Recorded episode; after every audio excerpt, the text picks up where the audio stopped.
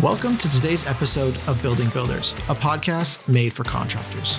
In this episode, we are joined by Ryan Priestly of Priestly Demolition to talk about some of their current and past work. You'll definitely want to listen to this full episode for all the details. Ryan, it's uh, you know great to have you here. Thanks for joining our Builders Building Builders podcast. Um, uh, have been really looking forward to uh, this chat. Thanks a lot for having me, Kevin. Yeah, thank you. Um, so Ryan, the team here has put together a list of questions to kind of help me guide this uh, conversation. But uh, you know, I, am going to be right up front. Uh, um, I've got a whole lot of other questions. Uh, hopefully, I don't let the team down. But um, um, I'm uh, I'm a real fan of your uh, your um, Instagram account. Um, oh, you guys have got the most interesting content. Canadian content out there. just absolutely love and recommend it to everyone. Nice. We uh, we have a lady by the name of Connie who takes care of that for us, and she does all of our sort of marketing and stuff like that. So she's uh, she's she's very good at her job, but she's had a big, uh, you know, we're trying to grow out west in Western Canada. We're trying to grow down south of the border. So, and we're trying to always keep growing here in, in Ontario. So it's, there's a few fronts to, to fight at the same time. And she's definitely trying to, keep uh, keep a bit of a plan in place and not just have it like helter skelter. So there is a bit of a plan there, believe it or not. no, I, I, I bet, but like, wow, yeah, such great stuff. Uh, I'm pretty sure I saw a very large loader going onto uh, onto a plane. I think on on uh, on your account at one point. Uh, yeah, so many cool projects, but um, yeah, looking forward to maybe talking about a few of them here. Yeah. Um, so you know, I come from, uh, um, you know, starting and running family businesses and, uh, you know, have a, a strong respect for uh, family run businesses. Um, you know, maybe just to dive in here, would, would love to hear more about uh, yours, your journey and uh, the experience with, uh, you know, working with family. Well, it's, I guess my dad started working for himself when he was very young, like 13 years old, probably started cutting grass and stuff like that. So he would make more on a Saturday afternoon, on a on a whole day on a Saturday than he would, than my grandfather, who was a Toronto policeman at the time, would make in a whole week. So my father's never really had a job; he's only ever worked for himself. He uh, he's always been very entrepreneurial like, and he still continues to this day to be very entrepreneurial like. So um, obviously, growing up alongside my father, I just immediately fell in love with the equipment and, and the guys and stuff like that. And I never wanted to miss a day. I could remember when I was a kid going to a kids camp and I couldn't wait to get home to see what was going on. And I felt like I had fun at camp, but I missed too much of work. So I was addicted from a very young age. So it was very easy for me to, you know, get into the business and start doing it and stuff like that. So I have a twin sister. She was very involved with the business as well she's taken a step back in the last couple of years. She's uh, she's gone on to do some other things, but she was very involved also. So was very very close family for a while there. And then my cousin Brian is very involved with the business. He's a vice president for us, so he's uh, he's only a couple of years younger than me. So we grew up together. We're great friends. Uh, our kids are great friends, and we hang out all the time. Obviously at work and not at work. So. Um, and now we have kids and nephews and stuff like that coming into the business. So that's that's always an exciting time too on the family front.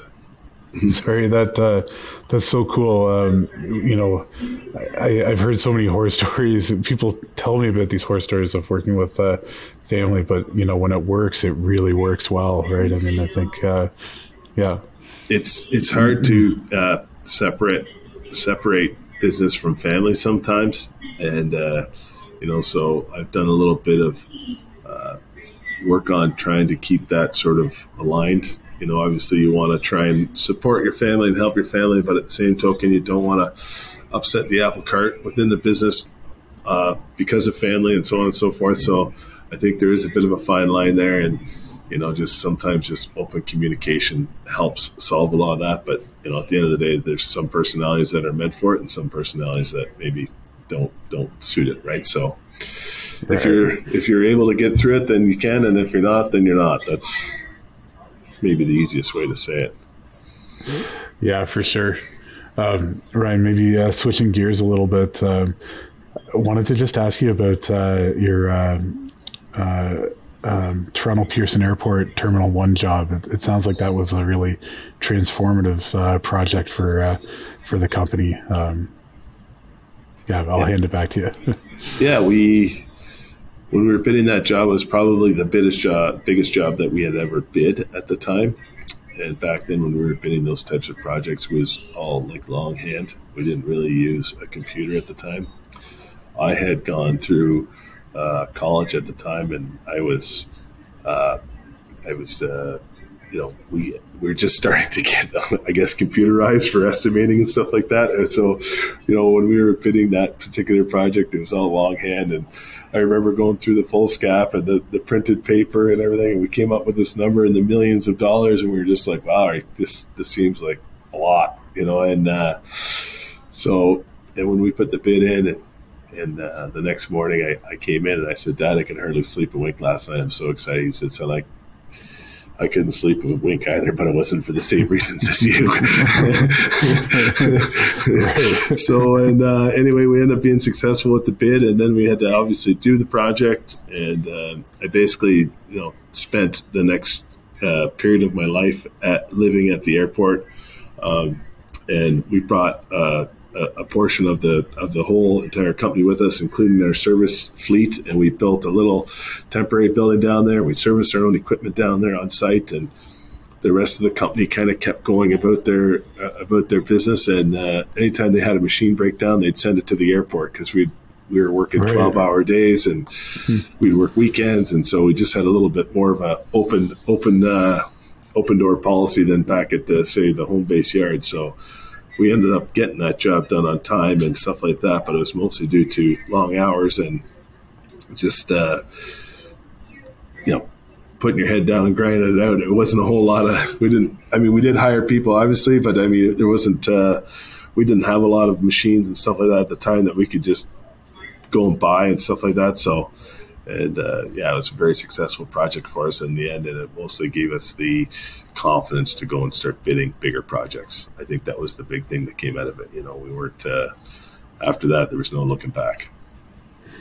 Yeah, some of those huge uh, early projects, the big portfolio uh, jobs, are um, really more about learning experience. They're not sort of the get rich on the first one. It's uh, um, it's maturing the company. I, I, remember I had a few uh, you know, back at our, last company, Forestell, where I remember um, there was one where we uh, were diverting a, a, small river, and yeah, I, I, slept on that job site for about a week. I did not want those pumps to go off at nighttime, right? I mean, uh, uh, but the learnings that you get from you know those larger scale projects uh, are are super valuable. Yeah, and then we did the Terminal One project. We ended up taking it, you know uh, like top down method for the top four floors of the parking garage so we could reach it with our high reach equipment. And then another project came out in downtown Toronto.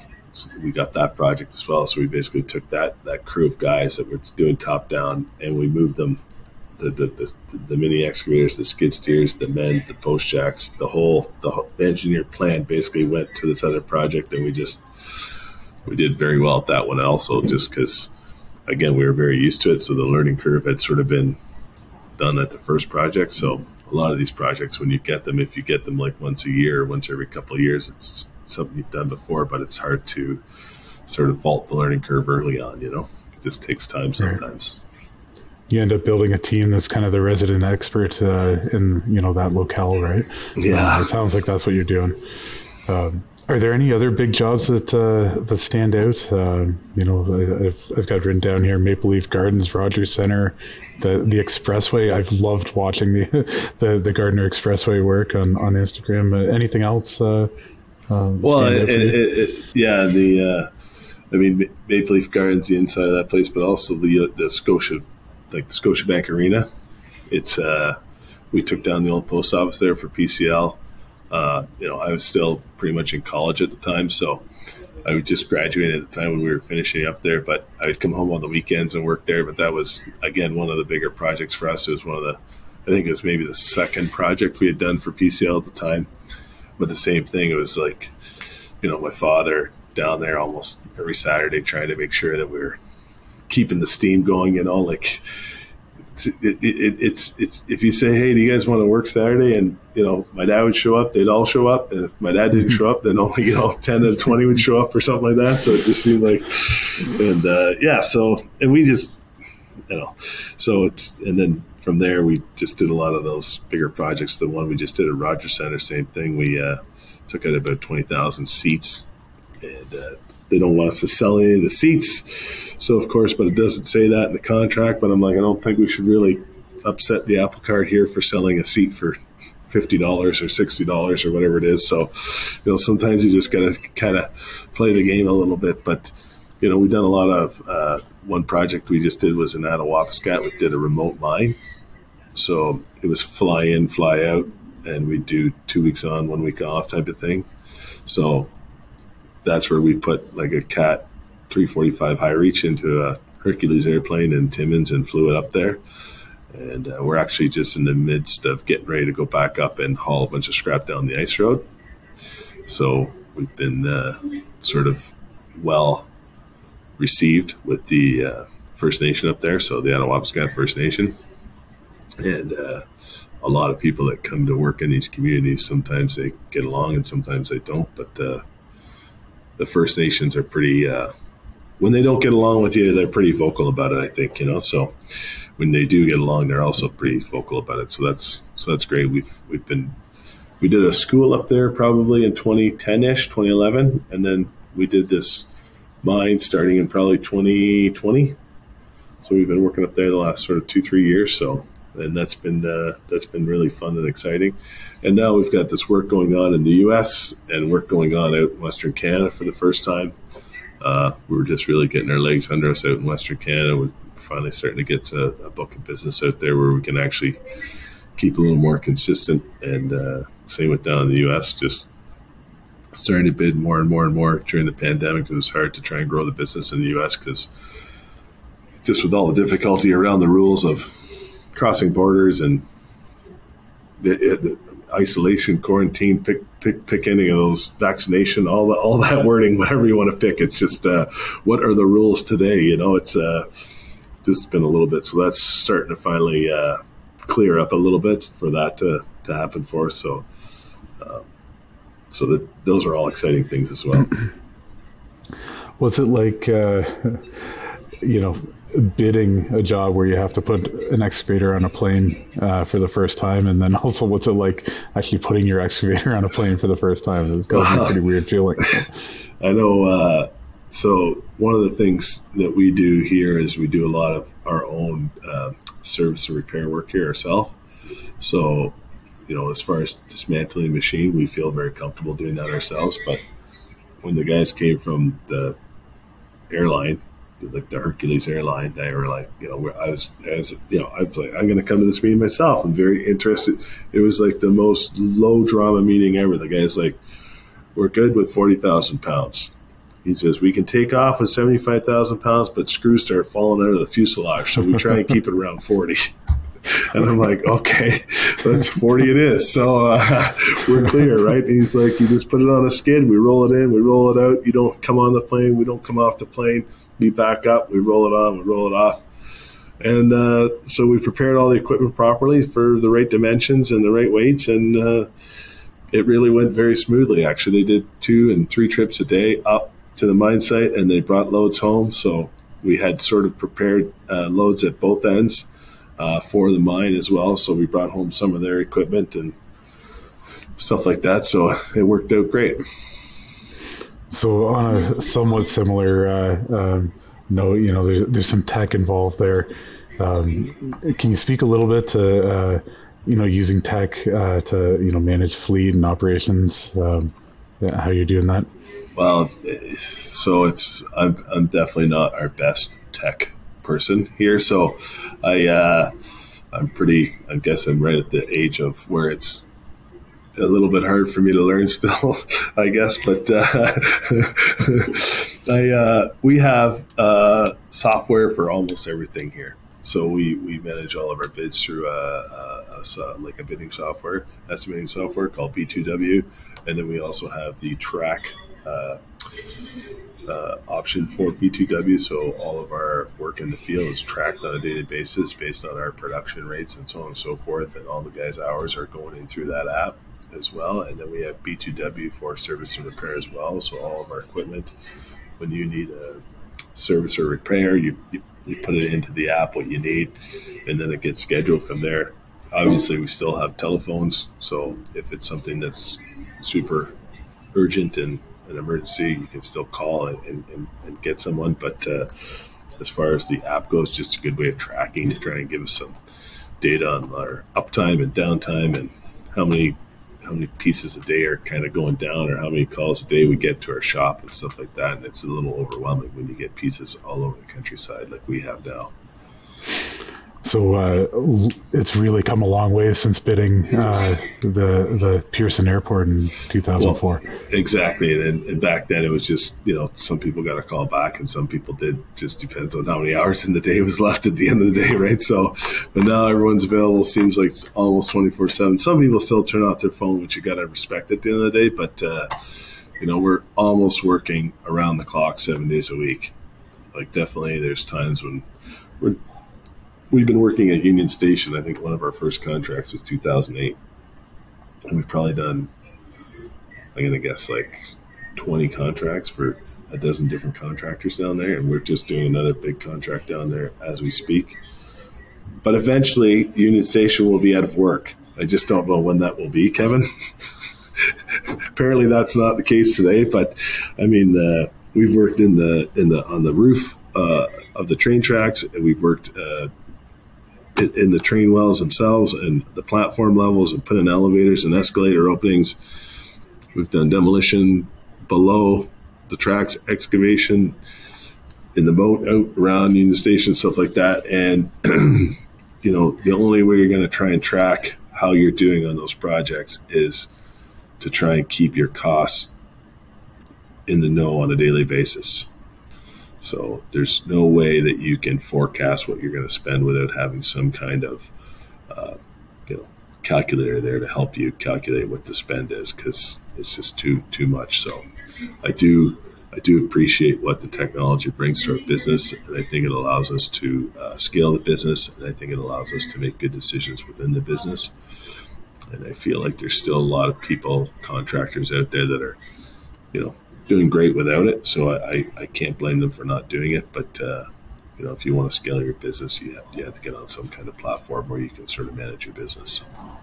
So you've kind of just answered my next question. I was going to ask: Is it more about uh, reducing risk um, or uh, scaling business, um, or uh, you know, becoming more efficient? Um, well, I think it's about all all three, really. Yeah. I mean, the only way you can know where we are on any given day is to go into the software, basically. I mean, you can have a good pulse without it, but, you know, we have people every day that are inputting their data and stuff like that. We're trying to manage 500 people here on any given day. So you're trying to figure out where they're going, what they're doing, and how much time they're spending to get whatever task done.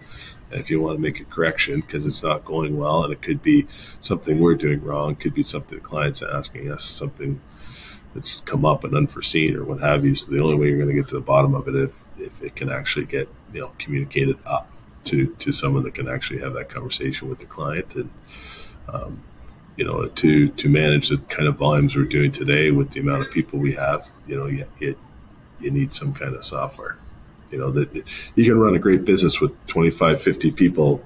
You know, in the front seat of your truck and, and do a pretty good job. But actually, it's not that bad to keep a handle on for the most part. But once you get over 100 excavators, you get over 50 skid steers, and you got tractor trailers driving around all over the place. It's it can be a little bit much to manage for any one person on a cell phone.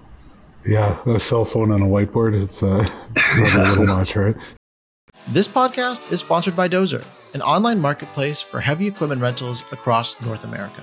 Partnering with thousands of rental houses, DOZR provides contractors with access to local suppliers, transparent pricing, mobile ordering, and an industry leading payment option of 0% interest for 60 days. Go to dozr.com to find your next heavy equipment rental. That's D O Z R.com. tell me about. Uh, I wanted to ask a little bit about uh, sustainability. Um, not, you know, you guys are kind of known for uh, sustainability, and I'd like to learn more about your your approach. Um, well, it's uh, it's you know to to be in the demolition business in the GTA, you almost have to be somewhat sustainable. You have to recycle a certain amount. If you just take down a building and put it in the truck and take it to landfill, you probably won't last long. Uh, the cost of landfilling in the GTA has always been one of the highest it's uh, it's been. So it's uh, you can't compare it to doing work in other places sometimes because of it. So uh, my other thing with sustainability is we have a yard that we still sell used goods out of. Like if you're taking down a house, for example, and on the side of that house is like a two year old air conditioner, you can grab it like this and chuck it in the back of the bin, but what good is that really doing? You know, that, that, that thing has life left in it. And my thing is, is, you know, the, the, the yard should always have inventory once we have a certain amount of volume uh, of, of stuff. And then, you know, you get nostalgic stuff like in my office, I have two seats from Maple Leaf Gardens and two seats from Rogers Centre and two seats from whatever you want to, a whole bunch of other places, right? But I mean, like, that's that's that's more nostalgic than sustainable. But uh, even like SM insulation, sometimes we'll take a roof by hand, save the SM insulation, bring it back to our yard, and we sell every piece of it. Really? Because wow. SM insulation really doesn't go bad. Wow. Like if you have a piece that's of SM insulation that's 20 years old, it hasn't lost its R value. It hasn't, you know, if you want to use it to bury a foundation or something like that to, to insulate a foundation wall or something like that, it's you can buy it for half the money and it still does the same job. So, and then the steel beams, steel stairs, some of the old, uh, you know, chairs and desks and stuff like that. I mean, some of it's still good. It's not all good, but some of it's still good. So we try and pick and choose what to bring back to our yard that we really have a confidence level that we can sell. You know, it's not just a matter of filling up the yard. So, but we've done a pretty good job of that in the last couple of years, trying to whittle that down. And you know, we've always crushed our own concrete on site, and now we have probably five crushers crushing. So we we, do custom crushing as well. Um, and we have our own scrap yard, so we try and bring our scrap back to our yard if if it's a mixed load, so we can try and sort it and segregate it and basically upsell it once it's separated. And we do the same thing with a lot of our non-ferrous. So we'll bring some of our non-ferrous back to the yard and we'll sort it, separate it, clean it, and uh, upsell it for the highest money. And uh, so that's that's all all part and part of it. Now we're starting to get into some bigger discussions on, like I was just at a conference in Austria, uh, Vienna, Austria, and the company over there did a presentation and they calculated their carbon footprint as a demolition slash excavation company, and they switched their diesel fuel to like a like a like a biofuel, and uh, their carbon footprint went down by like ninety two percent.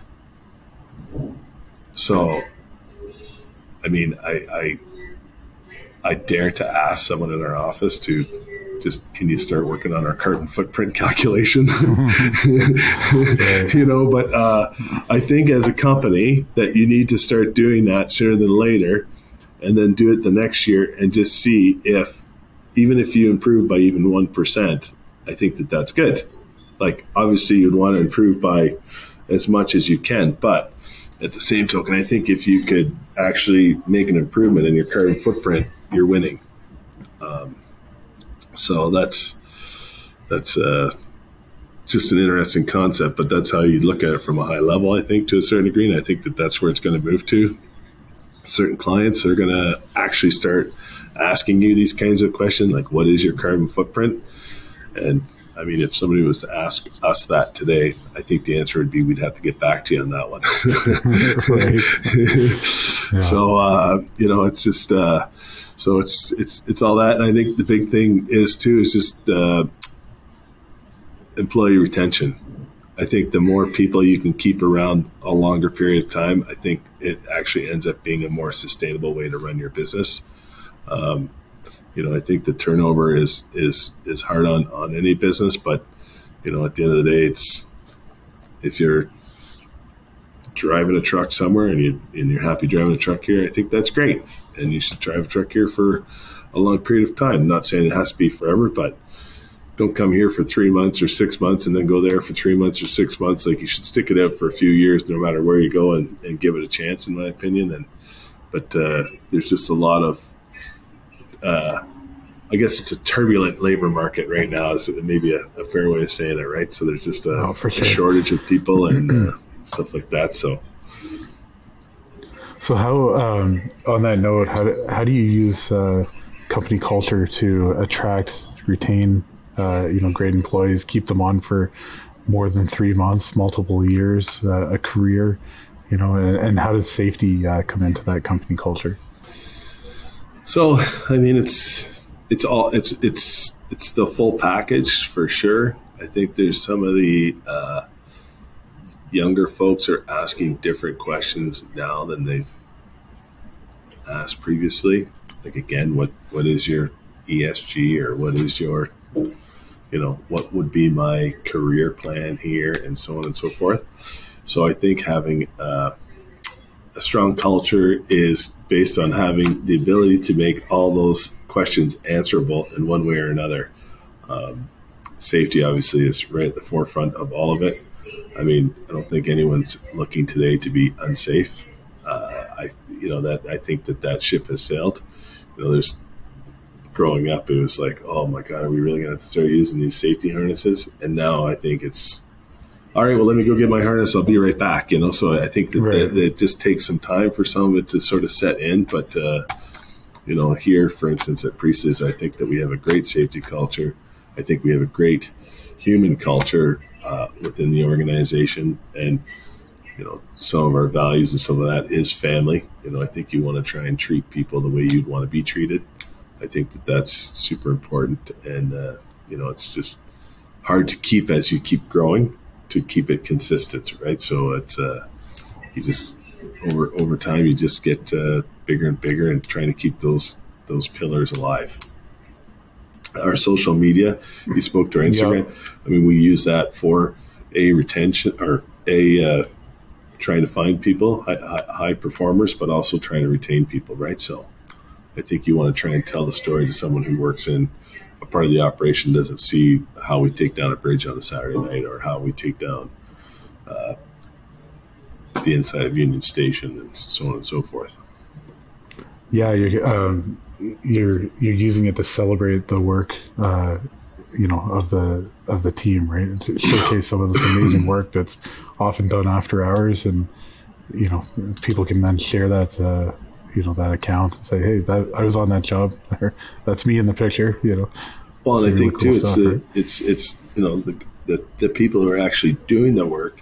You know, sometimes they don't even really realize how, what they're how well they're doing it or getting right. recognized for it too, right? So it's it's it's the people that are doing the back of house work to make the work happen, the people that are actually making the work happen out on site to, to be recognized and you know you you get you get the odd person walk through the door here and says, I want to, I want to run a machine, I want to run a high reacher, I want to run a machine on a bridge demolition one day. Well, gotta right. start somewhere. Might as well start right here. Um, so talking about the next generation, you know, kind of coming in, um, interviewing, uh, you know, joining the company. Um, my first question there, I'm curious. Do they do they ask about safety up front? Is it like a two way interview? Has it come that uh, that far? It, we're seeing more and more of it for sure.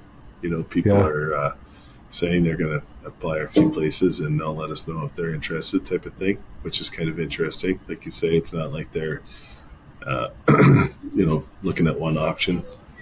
Um, whereas I think probably more like 10 years ago, like I remember we had one guy that followed us on YouTube and he lived in Saskatchewan and him and his wife moved to just like he actually drove by our office on the way to his house and he had no idea that he was going to be that close to our office where he was moving to, moving from Saskatchewan to Ontario. And he came in, he sat in the lobby, he basically said, I'm not leaving until I speak to someone that's going to hire me. I know you guys are going to hire me. so, you know, that was a little different type of application for sure, right? So, and he still works here today. So, uh, and uh, yeah, so, the, you, you know, sometimes you find someone like that that's just very passionate about the industry as a whole and you know very comfortable with what they see with the the social media and so on and so forth. And they've made up their mind this is where they want to be which is fantastic. Do you have any uh, advice for those uh, you know on their way up that just starting their con- uh, career in uh, construction and demolition?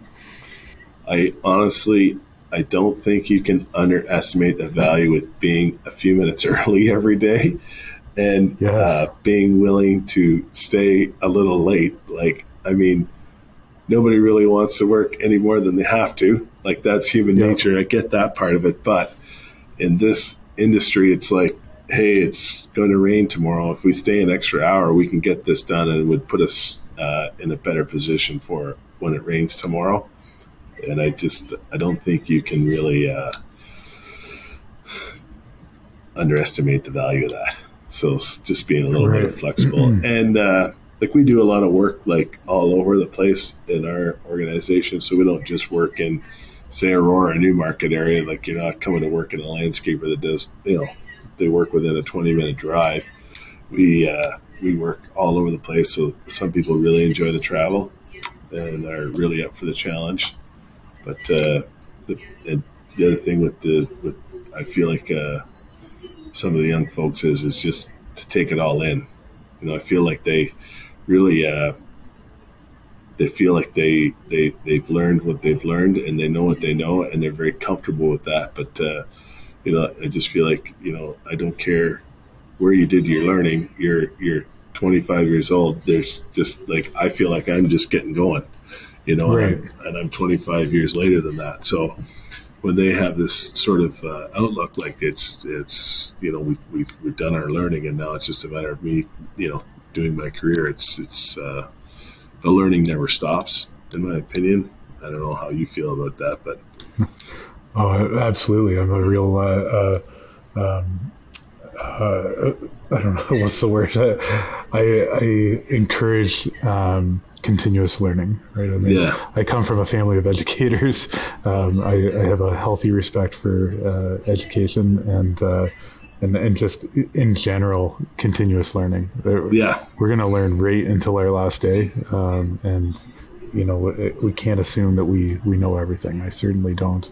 Um, you know, the, I've I've made an interesting career transition from you know being out in the field in construction and you know coming into uh, a construction co- tech company as a non-technical founder. Um, I learn every single day, right? I was yeah. learning when I was out in the field, but you know, uh, you know, it sounds a little cliche, but you know, hiring people that are smarter than you that's what we do here. Yeah. Every, everyone is, you know, in their own Works way. pretty good, doesn't it? yeah, right. I, I, learned from all of them, right, and uh, we're all kind of learning from each other. So, no, I, I, completely agree. I also like the the note that you had about the um, uh, showing up a few minutes early and and you know you know, maybe not every day, but there's times where hey, it's going to rain tomorrow.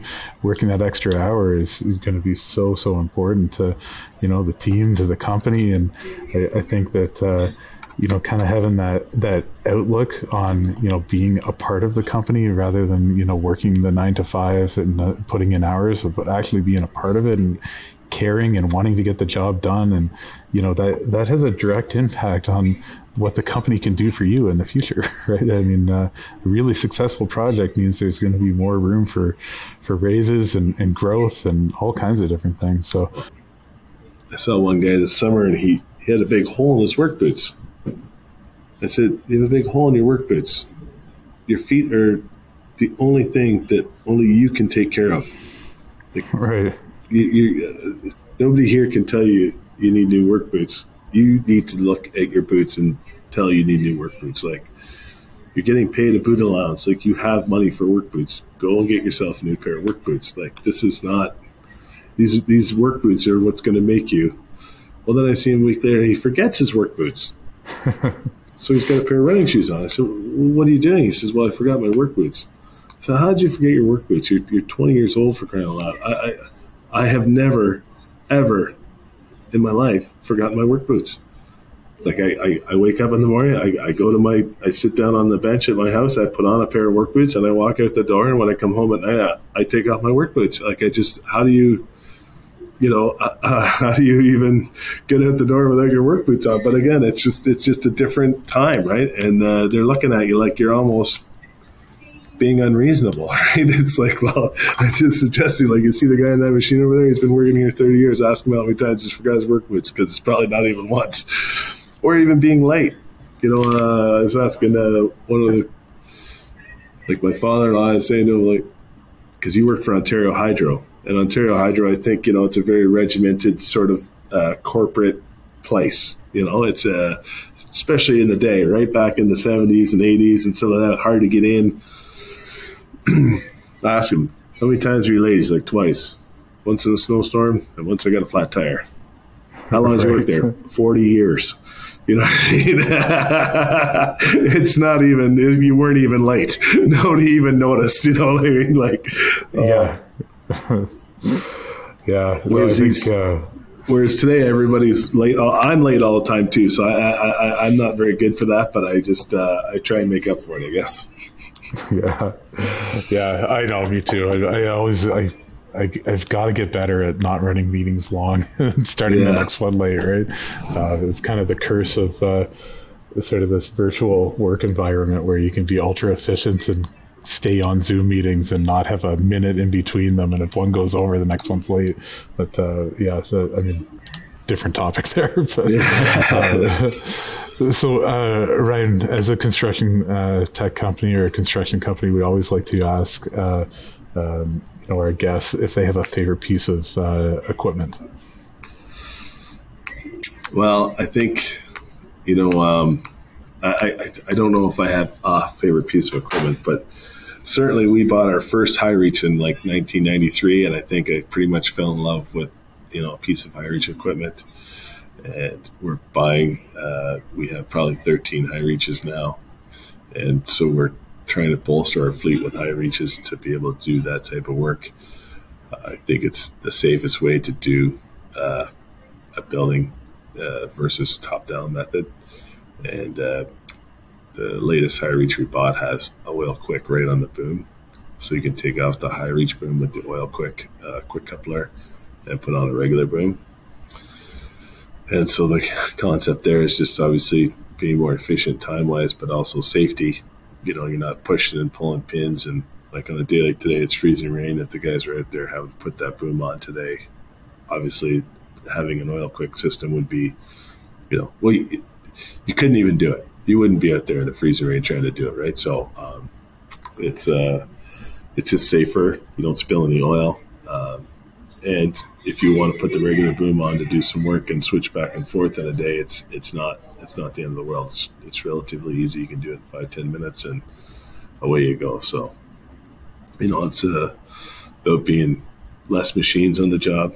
You know, a lot of times we have a support machine with a high reach no matter what, even if there's not a whole lot for the support machine to do. Well, in this particular case, probably you won't need that support machine as much for sure um, until a certain portion of the job where you start to do the secondary work of processing the concrete and steel and so on.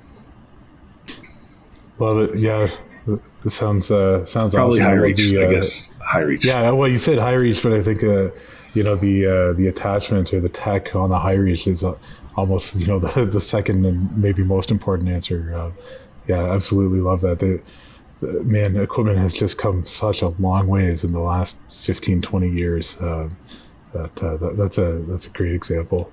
Um, so uh, Ryan, I want to thank you for being on our on our podcast uh, on Building Builders podcast. It's been really really awesome uh, chatting with you. And uh, you know, before we uh, wrap up, is there a way that our viewers can you know get in touch with you or you know follow and see some of the work that you're doing? Yeah, you can check out our website at uh, and you can check out our Instagram at Priestly Demolition Incorporated. And uh, I believe we have other accounts like Facebook and um, Twitter, etc. But I, I, personally don't have a Facebook account. I only have a Instagram account, right. and uh, my email is rpriestly at priestly.ca. So I'm always available too. I'm not the best at reading my email just because I seem to get a lot. So I, I do get to them eventually, but uh, if you're looking for a 30 second response, you should probably email someone else within the organization. yeah. So, but uh, yeah, that's that's about it. Thanks a lot. Yeah, thanks. It's been great. Really appreciate it again. Thanks, Ryan, and uh, hopefully we can uh, maybe we'll maybe we'll catch up with you in uh, in Vegas. Thank you very much, Kevin. Always a pleasure. Okay, thank you. Thank you for listening to this episode of the Building Builders podcast. For more content, you can follow us on social media or watch all of our episodes on YouTube. We also ask that you leave a review on Apple Podcasts. All links are provided in the description of this podcast.